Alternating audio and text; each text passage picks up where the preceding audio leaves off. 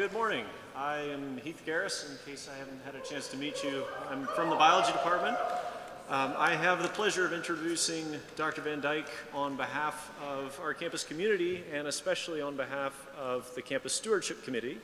In case you didn't know, uh, the CSC organizes recycling for the campus as well as uh, facilitates opportunities to engage in conversations about thoughtful environmental stewardship, of which this talk is one. Um, so, our speaker today is Dr. Fred Van Dyke. Uh, he comes from the AuSable Institute in uh, northern Michigan uh, with campuses around the world. Um, and AuSable's mission is to explore the wonders of God's world and the challenges of caring for creation in a faithful way. Uh, before his position at AuSable, Fred was the chair of the biology department at Wheaton uh, and he is a prolific writer. He's published the premier textbook in conservation biology, which I use in my course, and he's also published extensively on creation care as a covenantal discipline. Please join me in welcoming Dr. Fred Van Dyke.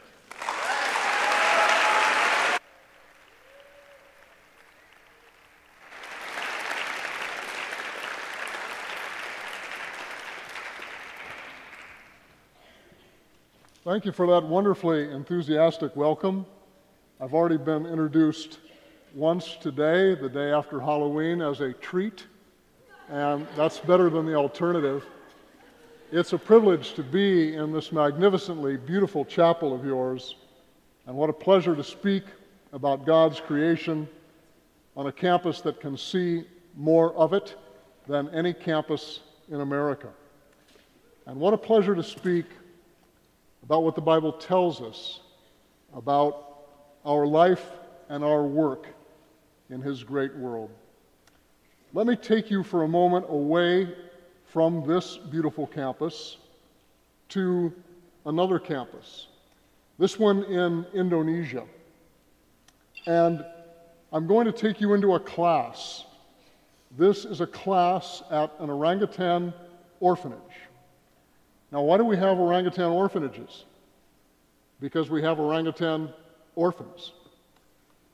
In Indonesia, this is a major problem, and all orangutans live there. There's between two and 3,000 of these orphans, which is a lot because there are only 50 to 60,000 orangutans in the whole world. In Indonesia, if you have a gun and you're a good shot, and you can go into the forest and find a nursing mother orangutan with her infant you shoot the mother, she falls out of the tree, and if the infant is not killed, it's easy to capture, and you can put it in a cage and sell it as a pet. And in doing that, you may make thousands of dollars, more than you could make in a year doing many other kinds of things in Indonesia. This practice is illegal, but it's still very common.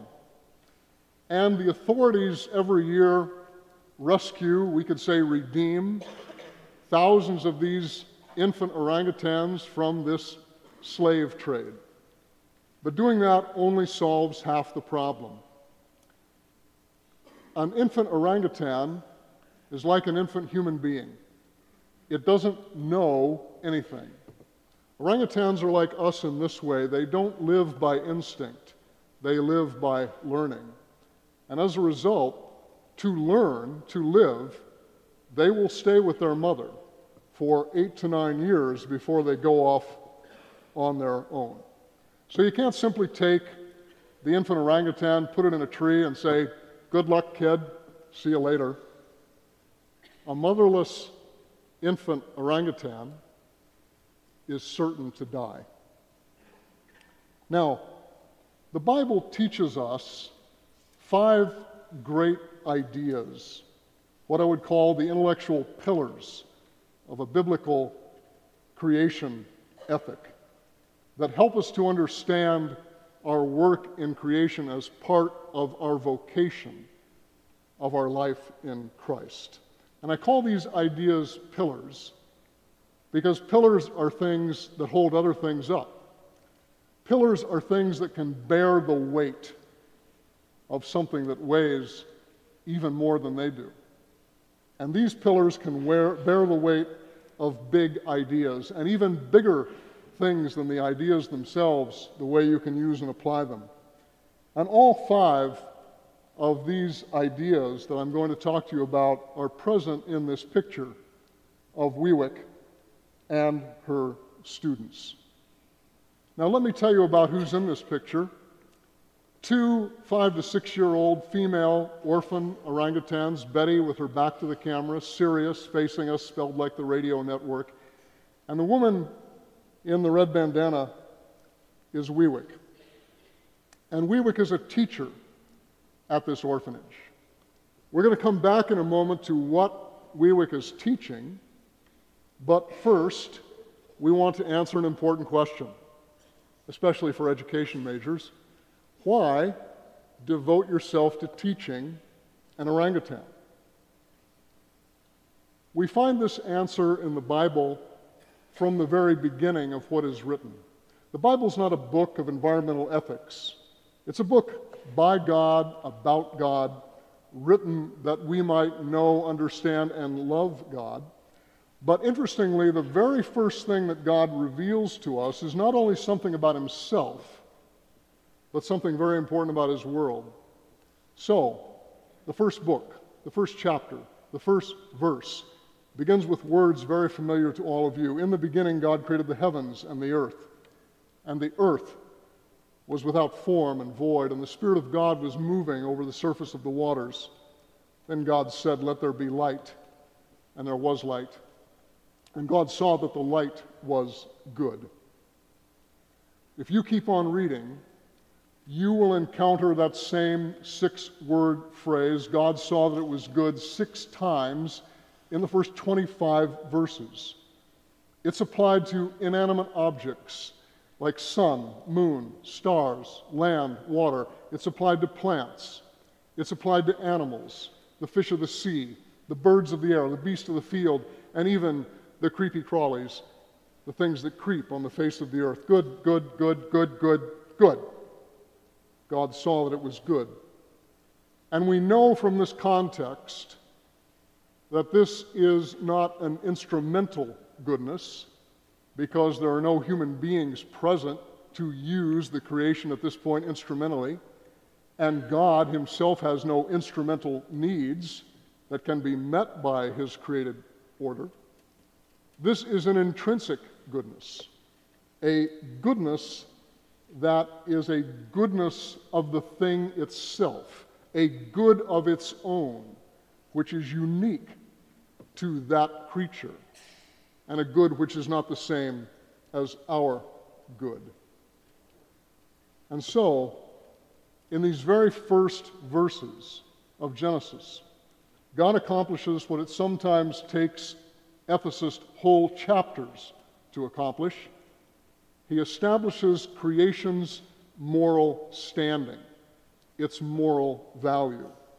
This is a good world. Now, the fact that something has moral standing, moral value, doesn't tell us how we ought to treat it. And that is our second big biblical idea. That is a pillar of moral agency. How do we respond when we're faced with the moral value of the creation around us?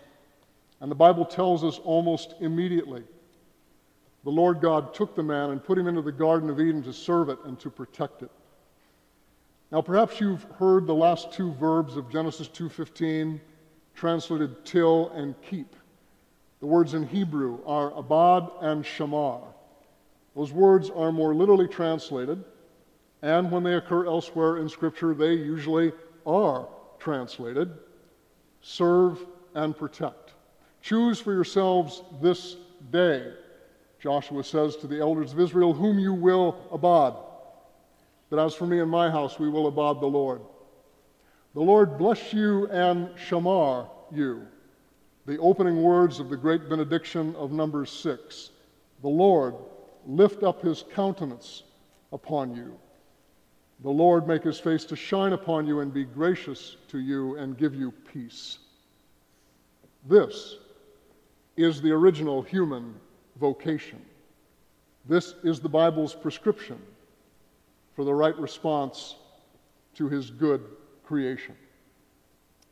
But prescription is not the same as enablement.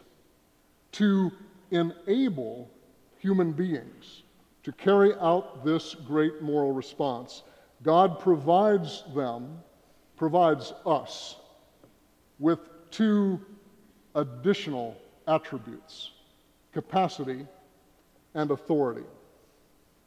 Let us make man in our image after our likeness. Genesis 1:26 now in the ancient world people who first heard or read these words would not think of an image so much as in terms of physical resemblance as they would think of it as the physical representation of another by means of the physical presence of the image.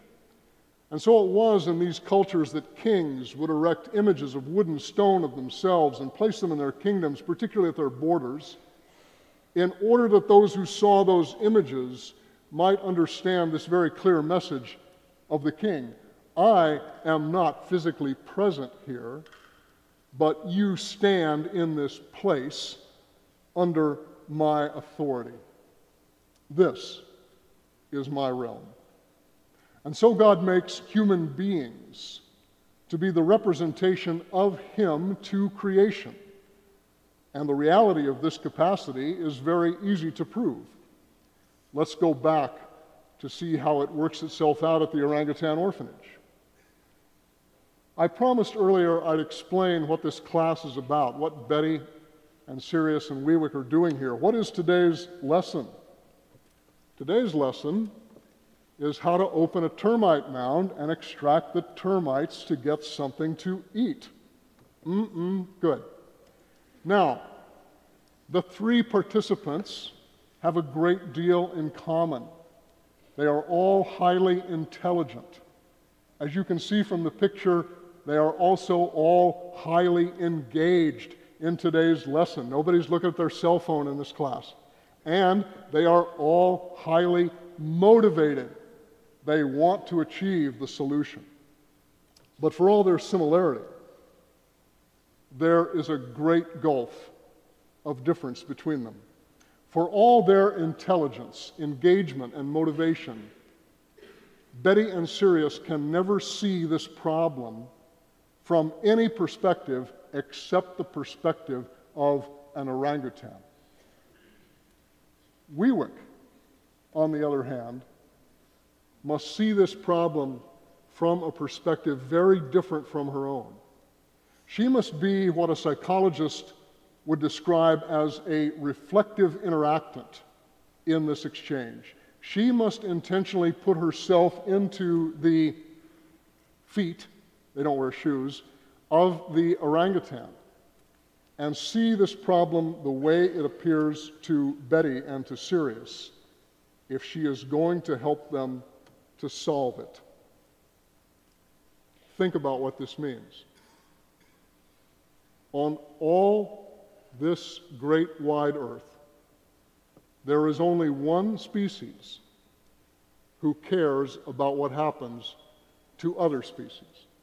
There is only one species in the world that tries to protect endangered species, like orangutans. There is only one species on Earth that worries about the effects its activities are going to have on other kinds of creatures, and that species is the human species. And this capacity is a manifestation of the image of God in you and in me. But Wiwik has more than capacity to work with here. She also has authority to express that capacity in her care for Betty and Sirius. Let us make man in our image after our likeness and let them rule. I tell you the truth about these words. My non Christian friends who are conservationists will say, that's the whole problem. That's the human justification for the exploitation of nature. you and I can understand where they're coming from because we have studied human history. And human history is full of rulers who use their authority to subjugate others in cruel and despotic ways. Even their names scream their injustices. Ivan the Terrible, Vlad the Impaler. Now there's authority at work. And Jesus' own disciples carried this same connotation of rule and authority with them. And for that reason, James and John, with the help of their mother, cook up a scheme to take the seats of authority at the right and the left hand of Jesus because they figure the kingdom is about to arrive any minute, and this is their chance to subjugate everyone else, including the other ten disciples.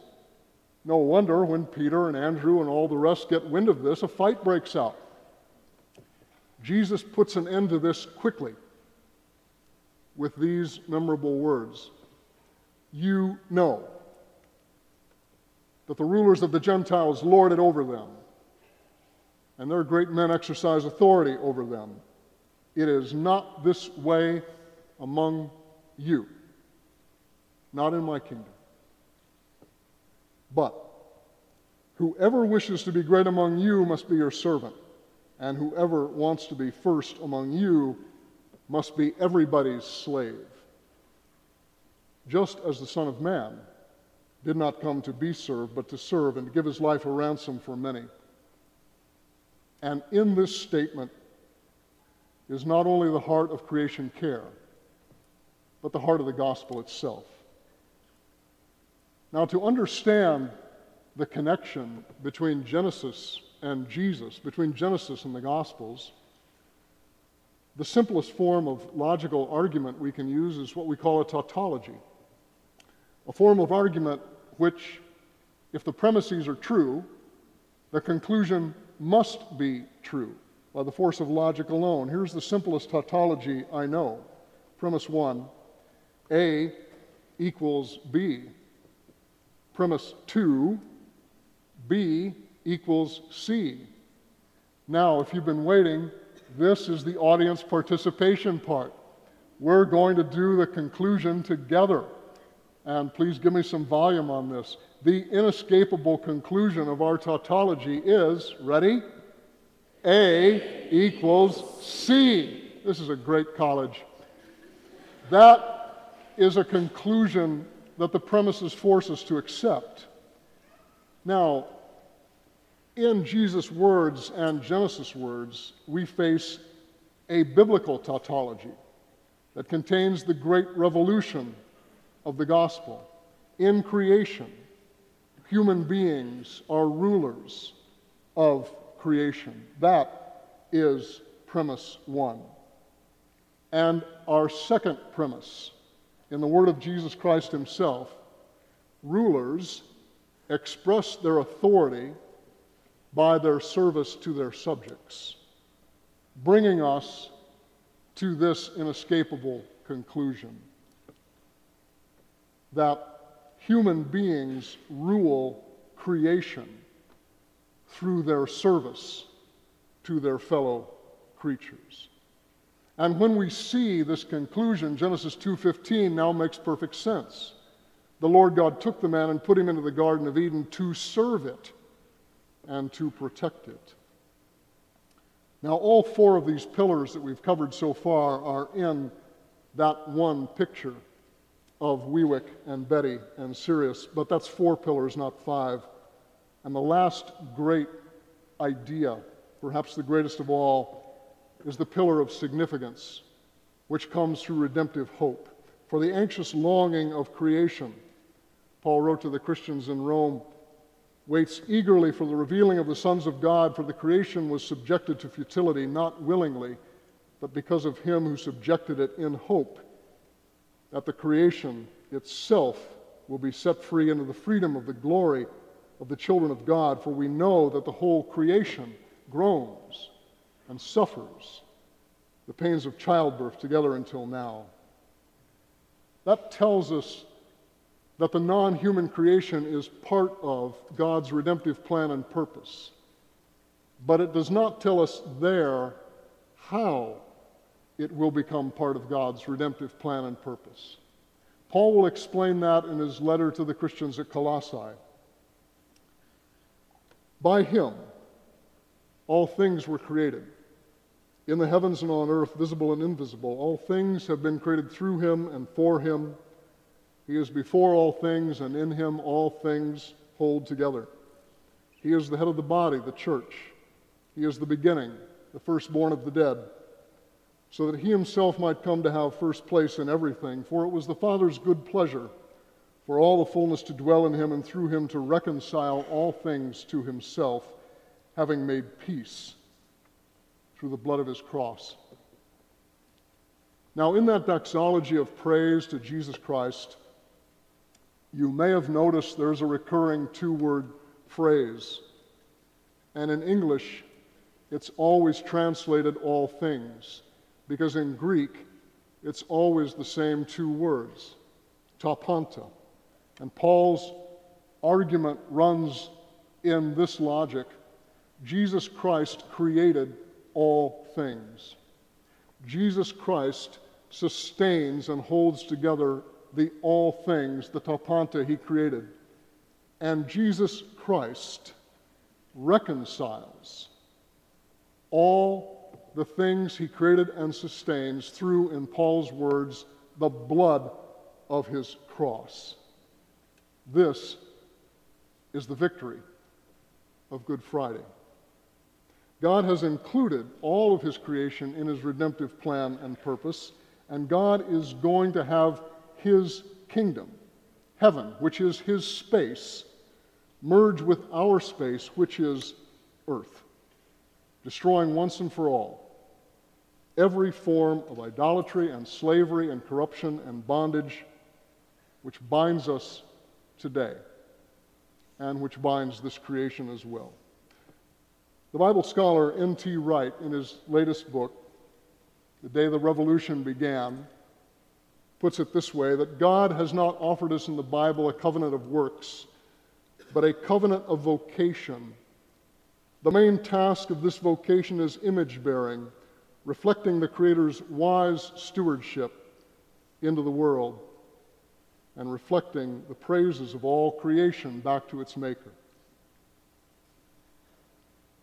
You can put your weight on these biblical ideas, and you can act them out consistently by doing three things in your vocation as a disciple of Jesus Christ. You can first make an informed study of God's creation. Whether you're a biology major or something else, your class in biology, your class that you have to take in general education and environmental science, could change your life if you value its lessons as much as Betty and Sirius valued the lessons they gained from Wiwik. You can learn what creation really is. The second thing you can do is practice deliberate contact with that creation. And what a great place you have to do it here. Every day, you could walk a few steps and be in this forest around you you could put out your hand and touch what God has made today.